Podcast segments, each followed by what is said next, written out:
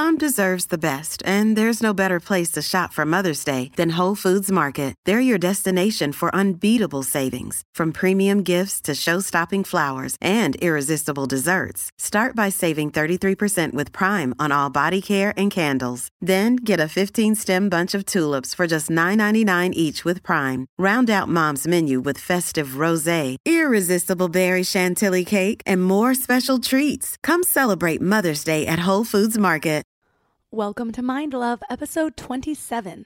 Today's episode is all about listening to your body. Your mind and your brain are different. Your mind is the consciousness. Your brain is the physical matter. So it's getting those to work together with the body.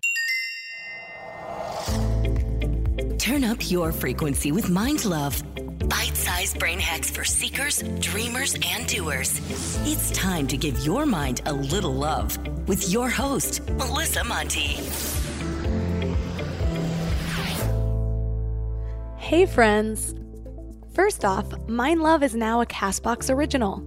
Castbox is the fastest growing, highest rated podcast app on both iOS and Android, where you can get all of your favorite podcasts.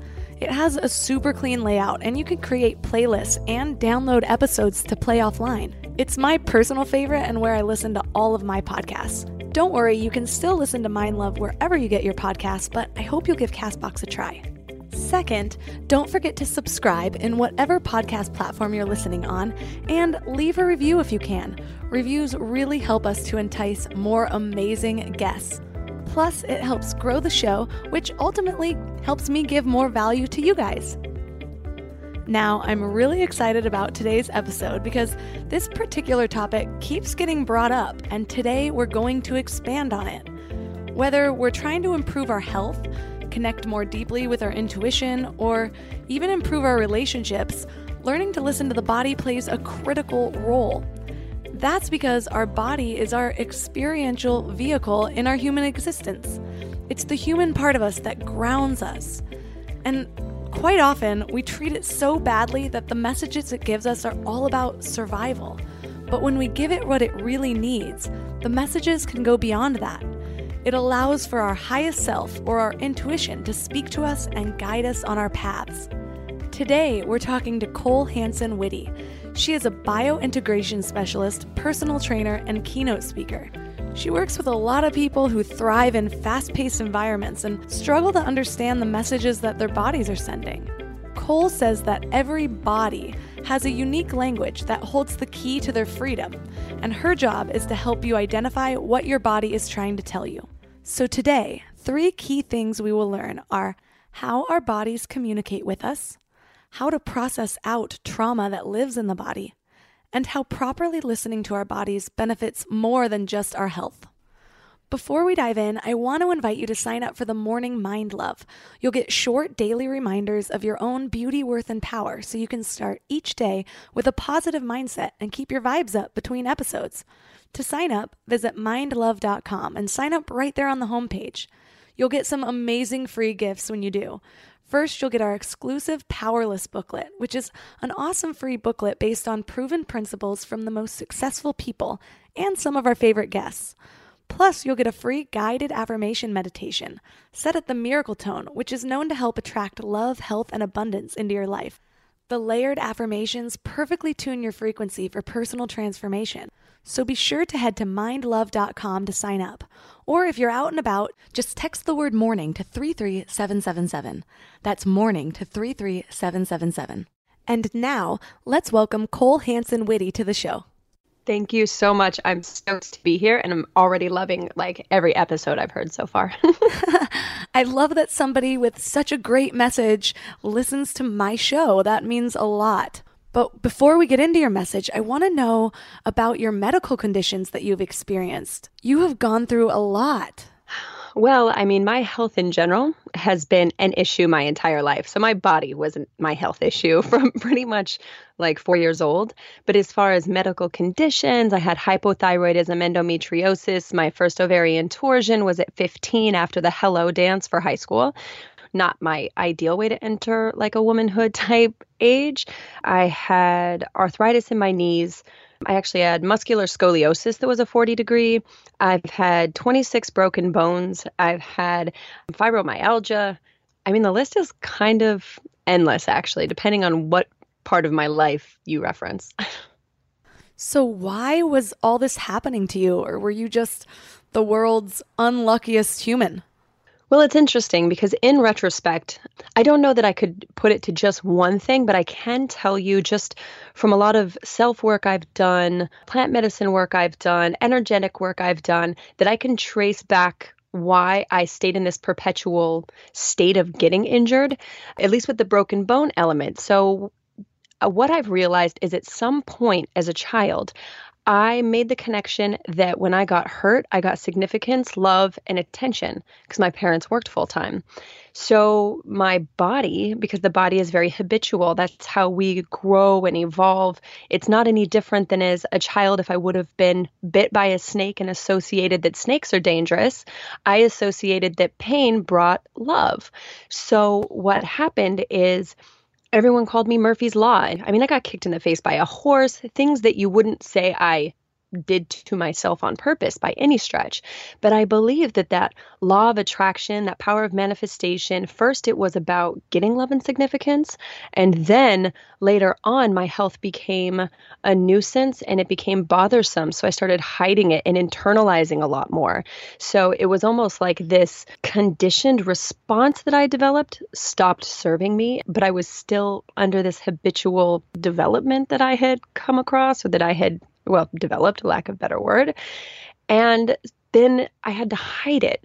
So then my health became a problem. And then I started to see myself as problematic, always sick, and really took on that story. How long did it take you to make these realizations? Because I can't imagine somebody who's hospitalized over and over again feeling like they have any choice in the matter. As I was saying, it was in retrospect that I can see what was happening because when you're in it, you can't see. But when I was 26, I went to Disneyland with my ex-in-laws from my first marriage. And after 3 hours, I couldn't even walk anymore. My knees were so swollen from inflammation and just my body was in so much pain. I sat down on the ground at Disneyland and I just started to cry. I didn't have any children. And at that point, especially being married, figured that was in the future. And I really just felt like I couldn't live that way. So the only thing that I knew in that moment was that something had to change if I was going to continue living, because that amount of pain I couldn't live through. Like I could not survive a lifetime through. So you reached your breaking point and you knew something had to change. What were your first steps towards that change? Sure. The first steps were diet changes. It was the one thing that I could actively see and control. And the thing that's so crazy is going along with this idea and all of these injuries and how hard, quote unquote, my life was physically. I knew I needed to start moving, but because of my arthritis in my knees, I couldn't do very much. So I had to buy a treadmill, and while moving the treadmill into our house, the treadmill fell on my toe and split my big toe in half. And I just remember after being in the hospital, just being like, what did I do to deserve this? Like, what did I do? You know, just like crying to God or the universe or whoever might be listening at that point, because I didn't really know that anyone was listening at this point. And after realizing that now movement was not going to be an option, the only thing I could do was diet. So I started studying inflammation and basically detox protocols about getting rid of inflammation in my body. But I was looking for the fastest ways to lose weight and just learning. And I was just honestly seeking out a way to be in less pain so that I could carry on because I couldn't work the same. At that point, I was a sales rep for T-Mobile, working in one of their flagship concept stores in Salt Lake City. And I couldn't stand at my job. So it was literally impacting every part of my life. So it was just the bottom of that I had nowhere else to go. I really, really didn't have a choice anymore aside from just dying. It almost sounds like the universe forced you to focus on diet. Yeah. Like you think you're taking baby steps towards something and it literally comes crashing down. Yeah, and it wasn't the first time. The universe had been giving me signals for a long time that I was not on the right path. That included a coma when I was 17 from a drug overdose, and that was me being a smart drug user. And then I lied about that story for a long time, and I worked for Partnership for a Drug-Free America, and I was helping the UN to establish programs for youth overseas. I was helping the government with soldiers to help with substance abuse education, and I thought I was doing this incredible thing for the world and high contribution. That was my first, when the body pain really started internally, was this idea that I was trying to help, but I was trying to do it for everything I'd ever done wrong. I was trying to save my soul in some kind of way because I had been selling drugs before I overdosed, and knowing how many lives I impacted, that stepping into the other side to inspire youth, I was only doing it to try to save my soul is really the best explanation. So the universe along the way gave me 3 or 4 serious wake-up calls. Maybe I heard them the way I needed to hear them, but it took a few times for me to really stop and say, okay, I need to do this work on myself. I definitely didn't listen to my first wake-up call. What were some of yours? The coma was a big one, for sure, obviously. But the interesting thing is the coma itself was not traumatizing for me. Even though I flatlined, even though I suffered pretty significant short-term memory loss the first 2 years, but the first year especially after the coma, what the wake-up call was seeing my younger sister at 15 years old doing 8 balls of coke in the basement of my parents' house, and knowing that I had always viewed her as the worthy one, the talented one, the one that, could draw and got good grades. And to me, it was no, not her. For some reason, it was okay if I was on that path because I deserved it, but it wasn't okay in my mind for her. What that first wake-up call was I was going to have to save myself if there was going to be any hope of saving my little sister. So that was the first one. And that was my motivation to stay clean, to get away from substances, to not use drugs anymore. And the second wake-up call was that severe, severe pain that day at Disneyland when I couldn't walk anymore. The third wake-up call was when I was working for T-Mobile as a sales rep. One of the other stores got held at gunpoint, and I said I didn't make enough money to stay working for T-Mobile. And 2 or 3 weeks later, I got held at gunpoint at the store. And I that time just looked up and I said, I got it. I got to get out of this job. This isn't the place for me. So I left corporate America and then quit to do music full time. And I said, I'm doing this for myself. And then right after my music career started to flourish is when my marriage came to a head. My first marriage, we got into just a very aggressive position in our relationship. And that kind of came to a head one night that I was like, what am I doing? This is not what I thought my life was going to be. This is not how I pictured being married. And I had to start to get very clear on the expectations I had created and what work I was doing myself to facilitate the life that I really felt at that point that I did deserve. And I had so much going good in my life by the time I got to the end of that first marriage that, again, I was looking at the universe what did I do? How come I can't have everything? How come I can't have the relationship and the job that I love? Because at this point, I had just quit my job. And that's, one of those other moments that I was like, dude, what is going on? I've been working on myself so hard. I've been contributing. I've been, doing the work. Why can't I have it all? That overarching story is such a perfect example of how the universe guides you toward your highest good. Instead of looking at it why can't I have it all? It's a shift in perspective of you're just working on one area at a time. You mentioned how your health was affected by the stories that you were attaching yourself to, but you've also mentioned a lot of diet and fitness changes that you've made. So would you say that one trumps the other, or are they equally as important? We're more than our mind, and we're more than our energy. We are also our physical body. And the body in itself is its own animal organism. That's what grounds us on this plane. So yes, mind matters. Yes, energy matters. But the body is that's ever in the now and ever fully present constantly. Your body doesn't think about the future or think about the past. It may carry some residual of trauma from the past, but only holding it as a present thing. Because your mind, right? Your mind can get super future focused or always thinking ahead. It can get stuck in the past and obsessing with what's happened. Your heart and your spirit can travel anywhere through time, through space, but your body is only ever in the present. So if you aren't actively aware of and treating your body as if it is on the same plane of importance as your heart or your mind, how would that not directly correlate to its outward expression? Yes, you work on the mindset and it impacts the body, but you couldn't mind yourself over a broken arm. You couldn't, through the power of tension, say, well, then I never want to be hurt, because we're here to experience. This is the experiential vehicle. And just because you have the intention to not get hurt, there is a higher intention for you to experience and to learn. So you have a degree of responsibility or desire in how you want to experience it in the vehicle. So yes, absolutely, mind matters.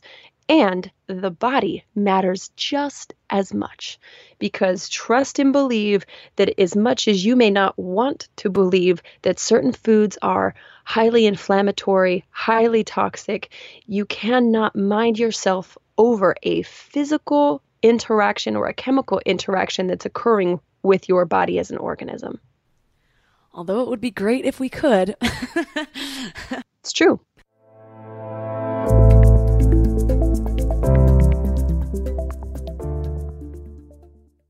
We're all here just trying to live our best lives, right? And while you're here listening to a podcast, you might feel like you're on the right track, but then you visit family, or you have a work deadline, or something unexpected comes up, and you're all stressed out, and it feels like all the work is out the window. That's why it's so important to consciously curate what you can control, like who you surround yourself with, what you watch, what you listen to. So I'm going to add another podcast to your toolbox, The Dr. John Deloney Show. He has a PhD in counseling and has been sitting with hurting people for 20 years. He shares practical advice for everything from how to connect with people, how to face depression, overcome anxiety, and learn just what it means to be well.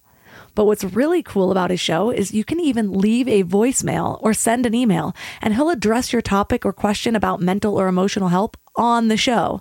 So no matter what you're going through, the Dr. John Deloney Show is here for you. Listen to the Dr. John Deloney Show wherever you get your podcasts, or follow the link on the website. This show is sponsored by BetterHelp. I really need to get something off my chest. Being a mom of a 3-year-old boy is really freaking hard, and sometimes it has me questioning my sanity. But then he'll grab my face and call me his sweet little mama.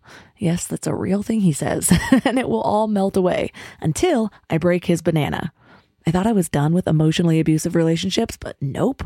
We all carry around stressors, big and small, and when we keep them all bottled up, it can start to affect us negatively.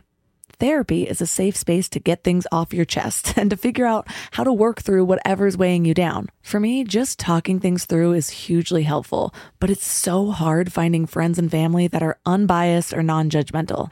And therapy isn't just about dealing with major trauma, you know? It's about learning healthy coping mechanisms, setting boundaries, becoming the best version of yourself. And BetterHelp makes it super convenient too. Everything's done online, so you can fit therapy sessions around your schedule. Get it off your chest with BetterHelp. Visit betterhelp.com/mindlove today and get 10% off your first month. That's BetterHelp, HELP.com/mindlove.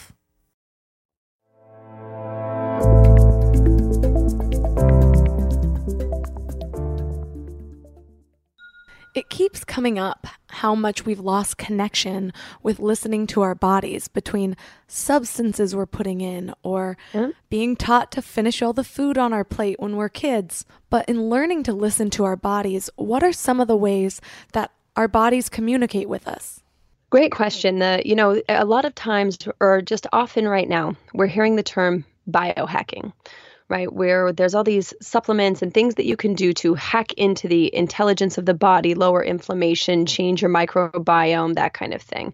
What's missing is biointegration. You might be in your body, but you are not integrated with your body, and your body has that instinctual intelligence.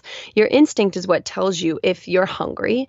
Now, that's if we remove, if it's addicted to certain types of foods, but if the body is a habitual thing, then it's going to latch onto certain kinds of foods. So let's just remove that out of the equation for now.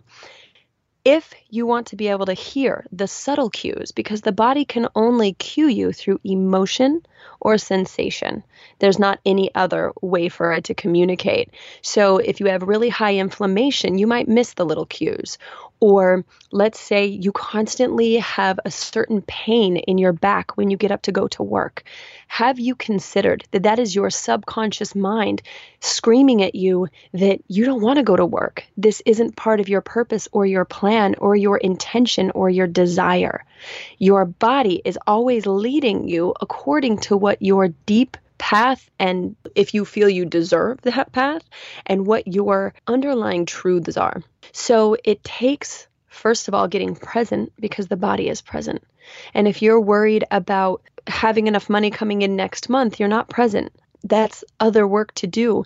But some people access that through meditation and quieting their mind. There's a way to discover what works for you. The only way you can really do it is through a self-exploration. If meditation doesn't work for you as far as getting present, then what about yoga? What about some other type of movement? Because first you have to mend the relationship with your body, because we have been really, especially as women, we are so mean to our bodies that it's no wonder we don't trust ourselves, because what we're not trusting is our body. What are some of the steps that we can use to start learning to listen to our bodies better? For me, I think the starting point was really from a deep, honest, authentic place, apologizing to my body and thanking it for performing the way that it has in spite of how I treated it and in spite of how I've spoken to it, fueled it, some of the dangerous positions I put it in, and that it still has been there for me. So step one, in my opinion, is first really mending that relationship so that you can trust the cues, removing highly inflammatory foods and finding what foods really work for you. And after that, it's a daily practice. What I do is it's 15 minutes every single day. And I started a little body journal. It's a series of questions of what are my stress levels? What are my personal life, romantic life stress levels, my work stress levels, my financial stress levels, because those manifest a lot in body, stress does, and to also start my day integrated in my body. So say I walk out into the street and all of a sudden my instinct jumps out of the way as a car comes by, that's the instinctual intelligence of the body. And the more in tune you are, the more present you are leading with your body. And I always say it's kind of like, if you look on Star Trek with Captain Kirk and Spock, your mind is Spock. It's the one that has all of the analytics and is always taking into account everything that's happened, everything that could happen. But at the end of the day, Captain Kirk is the one that makes the call. But he's doing it off of instinct. And some people would even say semi-reckless, because he's not thinking ahead of time. He's following his body. He's following that instinct. We may not understand why it's leading a certain way, but if we allow it to, and then we use our Spock mind to be more of the navigator of the situation versus the one coming up with the plan. What's an example of a time that you listen to your body to guide your decisions apart from something health related? It can be simple things. Like I was walking through a mall like 2 weekends ago with my husband, and I said, man, I'm drawn to go into this store. So he's like, cool, let's go. Like his biggest thing is if I feel called to go somewhere, we go. He trusts my body where it leads us. And we're in this store and I try on I like those like long flowy vest wrap kind of things. I'm obsessed with it. Anything like that, I totally am into. And so I was trying a couple of those on, but nothing spoke to me. And a woman there, we started carrying conversation with her And it only took us 2 minutes before we were in a deep dive conversation of what's going on with her life. She's helping to take care of her sister's daughter. Her sister is in rehab and her sister is suffering from PTSD. She was in the military. And that's what my husband and I do for a living, is help people to process stress and trauma that is stuck in their body. And it literally, in that time, in that 15 minutes we spent with her, we were able to give her some resources. We were able to give her some places to go for support for her as someone supporting this other person that's not only suffering from addiction and recovery, but PTSD from being a soldier, plus this little girl that's involved. And our life is led that way. Even the way we travel the country, we travel full time now, is led off of where we are needed, where we are called to go. And it always is perfectly aligned if we trust that body instinct. And it's the same, and I'm sure you've experienced this, that when someone walks in the room and you have a bad feeling about them, to always trust it, not worry about the why. If it's your own judgment, you'll work on that in time. Don't worry about that part. Just always trust your instinct if it comes down to if you should remain somewhere, if you should leave, because your body's first goal is survival. So always, always, always trust that instinct. You mentioned helping people process trauma. A lot of us think of trauma as more of a mental condition, but it can actually live in the body. How does this happen, and how do we begin to start to process it through or out of the body? Well, I'm going to answer a few things in there. Part of the thing that's going on, especially with the self-help world right now, is that people are trying to transcend humanness and just keeping it in the mind. But we as humans, our body, right? Our consciousness is that kind of higher self and what people are always looking to transcend and connect with. But that is not our humanness, actually. And the conditioning all comes because of body. So if you've done a lot of work on your mind and say some deep spiritual practice, you have to also remember that the body has a language all of its own as well. And experiencing is imperative to consciousness. So if you leave the body out of the transformative experience, it's not going to be completed because we are human. We are in this body. And the only time that no longer becomes the case is when we die. So that's when we fully transcend. When it comes to what's going on in the body, your first key indicator is pain, because pain is that signal or that tap on the shoulder at first that's going like, hey, you said that you weren't going to work 7 days in a row, and I know you're building your awesome digital empire, but you haven't been hydrating, you haven't been taking me out for movement, you haven't been fueling me with the right kinds of foods in order for me to function highly. And we tend to treat a body like a machine. It's not a machine. As long as you treat it like a machine, it's going to break down. You know, even machines need to rest. The difference between rest and relaxation is huge. Right. Just because we get off our phone for 20 minutes doesn't mean that we're actually taking a nap or getting enough sleep. It's the equivalent of putting your car in park, but it's still on. In order for your body to rest, it needs to be turned off. Every person translates it a little bit differently or expresses it a little bit differently. You may realize you always get a certain pain in your hip when you're overstressed, you're overworked, you didn't get enough sleep. And that's why keeping a daily account, especially if you're in a hectic launch period or something like that, to make sure that you also are factoring in your rest practice and also kind of like your launch plan according to what your body is going to need, because your brain actually uses an insane amount of water. And then you're wondering why you're having a nervous breakdown at 8 p.m. because you haven't eaten, you don't have the carbohydrates to fuel your brain, you don't have the water, you're very dry. So your body starts to go into a fight or flight response because it is physically stressed. So you may have used your mind to say, well, my mind really isn't stressed, but your body is very stressed, which is why you have anxiety, which is why you can't sleep, which is why it's unable to process some of the toxins you're putting into it, because it has been like locked in at this fight or flight place. And with that adrenaline pumping constantly, then that's why you end up crashing. So anyone that tries to mind over matter, all they do is prove how little they matter to themselves. So like how the basic way that I explain it to people is you can't mind over matter your body. All that ends up coming from that is a crash. And when your body finally can't sustain it anymore, you're going to get sick.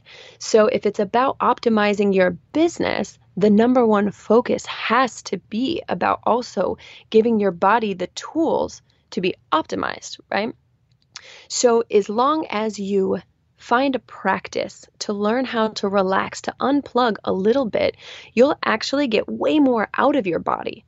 And this, everyone that ends up coming to me or coming to my husband is because they've been mind over matter with their body for a long time, and now they have thyroid problems, Hashimoto's.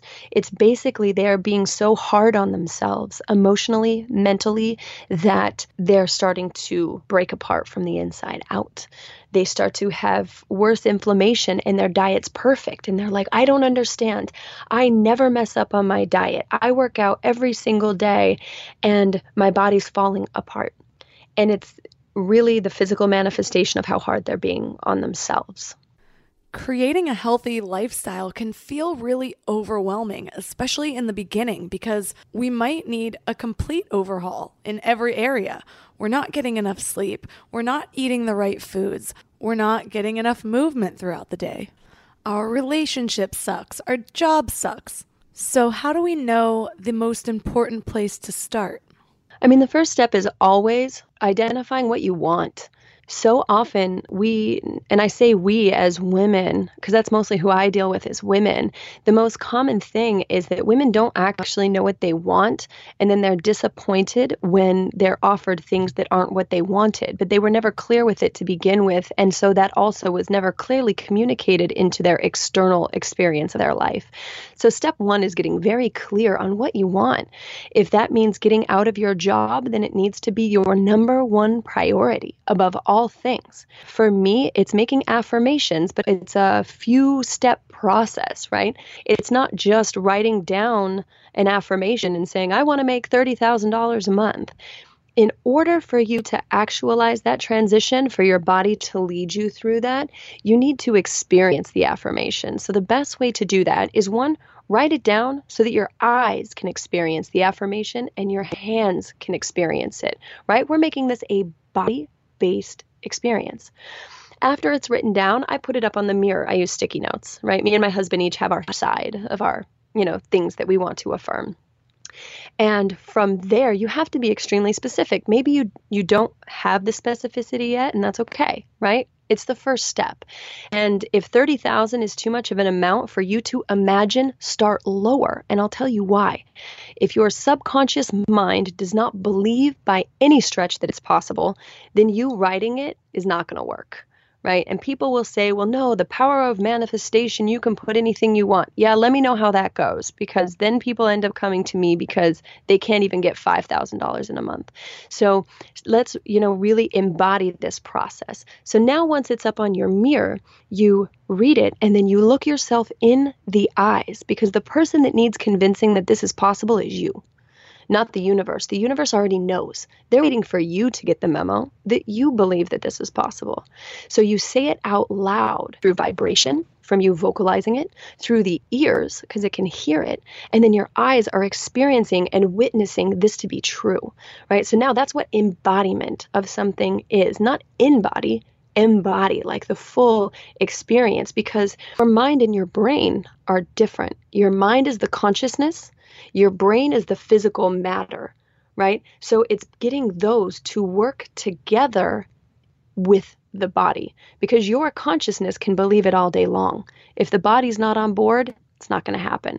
So in my opinion, that is the first most important place to start, and to update them weekly as it evolves, as it changes, as it shifts, or you get more specific, because the more broad you leave it, it stays broad. You mentioned an example of this when we were speaking privately about a launch you did with a goal to help 1,000 women. And I did, which was awesome. I did not specify that I wanted them to purchase the offering, you know, because they could watch it for free. And then if they wanted to keep it, they could keep it. And I did sell some, which was great, you know, but I made just enough to cover my expenses. So the universe was like, all right, that's cute. I'm going to have you meet your metric goal.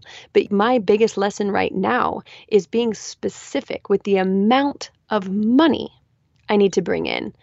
And that's been a hard realization for me to really bite into. And this is like full transparency right here. I can make any amount of money, but I always make just enough. Right? And that's because I've been saying, I am enough, just the way that I am. I am enough. It was important to get to that. It was important to say that I am perfectly perfect where I am right now. Now I have to step that up too, right? We're all on a path. And my next level is specifying what that needs to look like in order for me to facilitate the contribution I dream of making, because my team needs to grow. My business expenses are growing, which means I have to ask for more money, right? In specificity.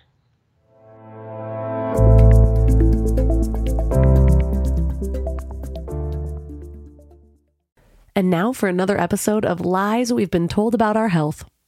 We've all heard we need 8 glasses of water a day, right? Well, hydration isn't actually about water intake. It's about the balance of water and electrolytes so that our bodies are actually absorbing the water instead of just passing it through. A lot of people go for those sugary sports drinks, but let's be real, those do more harm than good. I've found a better solution, Element. It's a zero sugar electrolyte drink that's all about effective hydration. Each pack gives you essential electrolytes like sodium and potassium without the unnecessary additives found in other drinks. The team behind Element includes experts in biochemistry and nutrition, so they really know what they're doing. And it's not just for everyday use either. Elite athletes and teams, Olympic weightlifters, CrossFit champions, Navy SEALs, all rely on it too, which to me says a lot about its effectiveness. Here's what makes them really unique. They recently launched a hot chocolate line with flavors like chocolate mint, chocolate chai, and chocolate raspberry. Ever since I went alcohol-free, I've been really intentional about luxurious, health-focused drinks, so I can sit back and unwind while actually doing good for my body. And the Element chocolate chai is great for relaxing in the evening or warming up after winter sports. And you can try Element totally risk-free. If you don't like it, you'll get your money back. No questions asked. Receive a free Element sample pack with any order when you purchase through drinkelement.com/mindlove. That's drinklmnt.com/mindlove to get a free starter pack with any order. I'm constantly sharing with my clients to stop searching in life and instead start aligning. It's true with purpose, with relationships, with higher versions of yourself, and it's also true for hiring. The best way to search is actually just to match with Indeed. Indeed is your one-stop hiring platform with millions of job seekers visiting every month, and their powerful matching engine helps you find quality candidates fast. Plus, Indeed lets you schedule interviews, screen applicants, and message candidates all in one place. But Indeed isn't just about speed. They also deliver quality. According to a recent Indeed survey, 93% of employers agree Indeed delivers the highest quality matches compared to other job sites. I love Indeed because it makes hiring so much easier. I'm all about alignment in all areas of my life, and that includes people I hire to work in my business.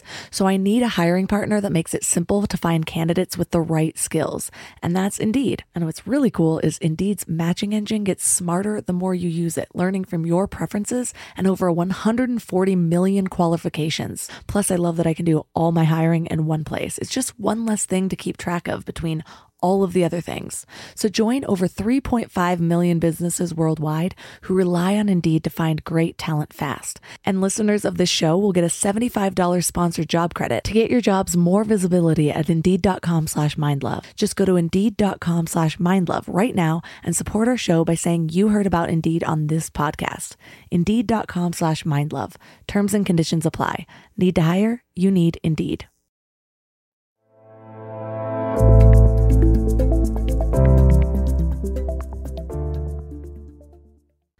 You and your husband have a great relationship, working closely together in your careers, and you mentioned earlier how he doesn't just encourage you to listen to your body, he listens to your body's guidance as well. Talk about relationship goals, but it actually kind of reminds me of my hubby. But I know we all can create this dynamic of nagging or calling out our partner's flaws. And this really has the opposite effect of what we're trying to accomplish because, like we're just talking about affirmations, you're affirming to your loved one over and over again all these things that you want them to stop doing. Right. So what are some of your tips for creating a healthier dynamic within your relationship and just being a supportive partner so that you can assist in each other's transformation? Well, it came mostly from doing the work on ourselves and understanding that if he does something that I feel just really bugs me, it wasn't him doing it.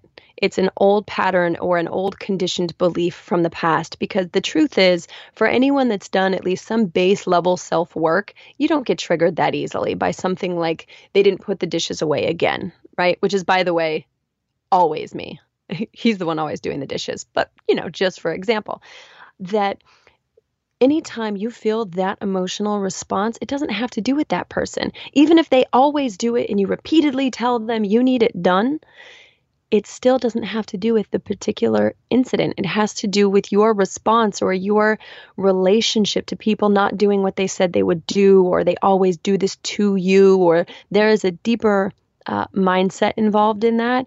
So a lot of it is honestly doing the work on yourself and learning how to find those tools for communication, just like doing the research on this self-work and everyone reading all the books about manifestation or, you know, leveling up or whatever.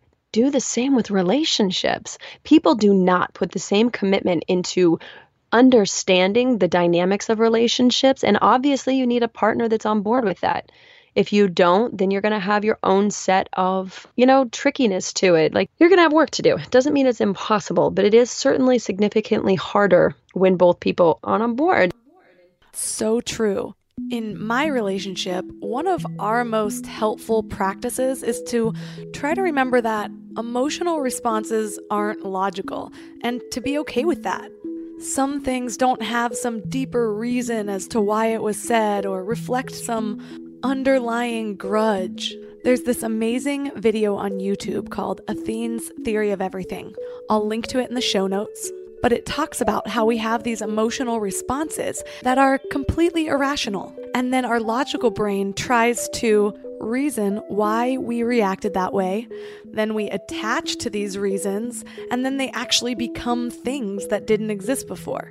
So on my end, instead of always trying to explain why I reacted some way, I just say, sorry, babe, I have no idea what that was about. And Shane's okay with that response instead of being like, but why would you do something like that? Do you have any specific practice that has helped you two the most? We have something we called the 3 Ps, and it's pause, physical scan, proceed. So pause, physical scan, proceed. The first thing is to literally pause. If you're trying to communicate something, it's not coming out clearly, you're starting to feel that like Alice in Wonderland rabbit hole coming that you both always fall down and it turns into a, you know, 30-minute thing about nothing. Start by practicing the pause. Because if you literally pause from what you're doing and open your awareness to yourself and what's around you, then this is like the most important skill that you can develop at first, because this will seriously change your life because it gives you the opportunity to choose differently. We are, as humans, habitual, right? I mentioned that earlier. So your body's going to automatically flip into a response that it's had in the past if it feels defensive. By getting that pause, it's almost like stopping the gears spinning for a second so that you can choose to react differently. Now, for me, my husband and I, what we discussed was the most important thing is that we get back to the fun. Whatever's in the way, whatever's going on, we've got to figure it out so we can get back to feeling connected and fun. So we had to have conversations in the good times, when we're in a good mood, about saying, hey, how can I let you know that the dishes weren't put away in a way that's not going to trigger you because it's really important to me and you said you would, right? How can I communicate it to you? And having the person say, you know, it would work best for me if you just say, hey, baby, you know, you had mentioned that you would put the dishes away. Could you do that for me? So that's the opportunity you get from the pause, right? The next thing after the pause, the number two thing is a physical scan. Because after you pause, you can scan your whole body. Where do you feel it? Do you feel it as stress? Do you feel like a tightness? Do you feel like a poking? Do you feel like your throat is choked? These kind of cues are important too, because it's going to give you some perspective on what could be going on by checking your physical cues, because your mind has nothing to do with that.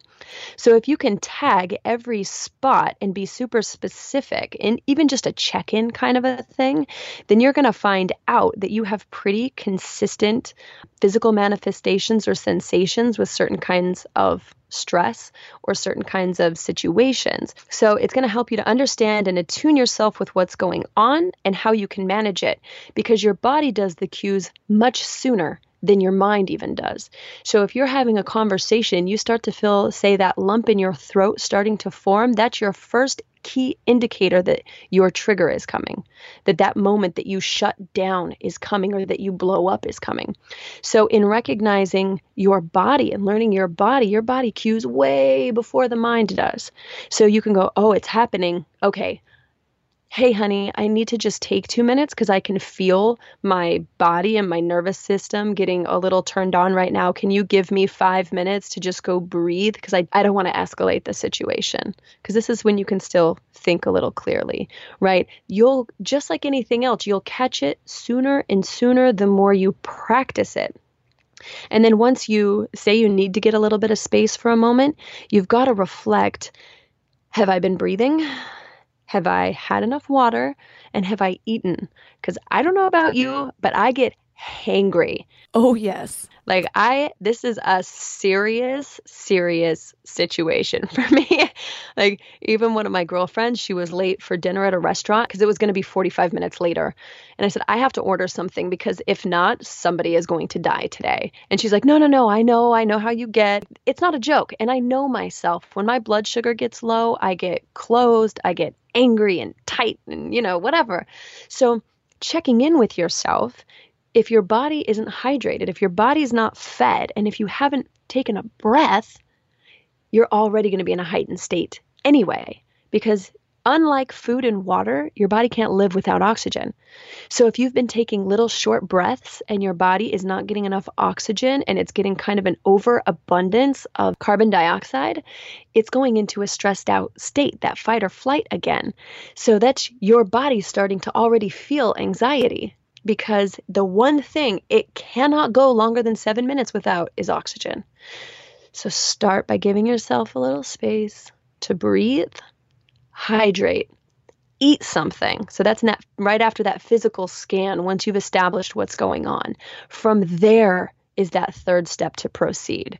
Because once you've been hydrated and oxygenated and fed, you're more equipped to handle it, right? So this is what self-care epitomizes. This is the most critical self-care step you can take, because you might realize you've been doing too much, which is why you're a little bit stressed out, or you're being snappy with your partner. They do not deserve to be the receiver of your anger or the fact that you're not taking care of yourself. And that's kind of part of taking personal responsibility, because we don't have to live that way, and it makes it easier for everyone involved. It makes it easier for your spouse just to connect more. That's so true. People think of self-care as something selfish, but it's a ripple effect. If you're not taking care of your body, you're going to put your mental state in whatever your fight or flight mode is, anxiety, stress, depression. Then in your interactions with other people, you're going to pass that along in one way or another. Every single one of us matters, and the energy we carry matters. It's our duty to meet the world as our highest possible selves, because then we give permission and support for others to be their highest possible selves. Especially in high achievers or the business or entrepreneurial world, we tend to wear our self-neglect as almost a badge of honor. But we really need to break that cycle, because it's not doing good for anyone. right? There's a reason why lawyers become partner by the most billable hours, not by the most wins. We constantly are being conditioned that the harder you work, it's good for you. Yeah, I've been putting in 70-hour weeks. That's awesome. I've been building my business and I never sleep. That's part of the problem, is that we're feeding that energy, right? By just saying like, oh man, I haven't slept for 3 days and it's been so hard. And people are like, wow, that's why you're such a high achiever and you're getting everything done. It's like, no. Well, I, for one, am committing to breaking that cycle now, and I hope listeners will join me in that commitment. Like I said in one of my earliest episodes, we have to put on our own oxygen masks first. I love action items, so what can listeners do today to help us better tune in and start listening to the signals and messages that our body is sending us? If you can take a few minutes just to imagine what it would feel like in your body to not feel like it's against you, to not have this residual pain.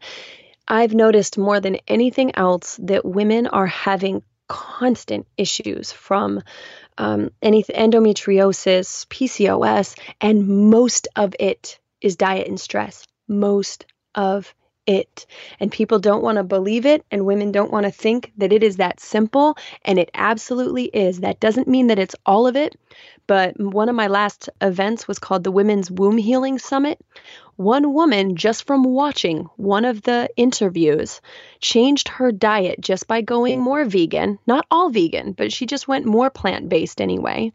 And after 30 days, she has PCOS, she went from a 52-day period to a 32-day period. That's huge. And the only thing she did was eat less meat.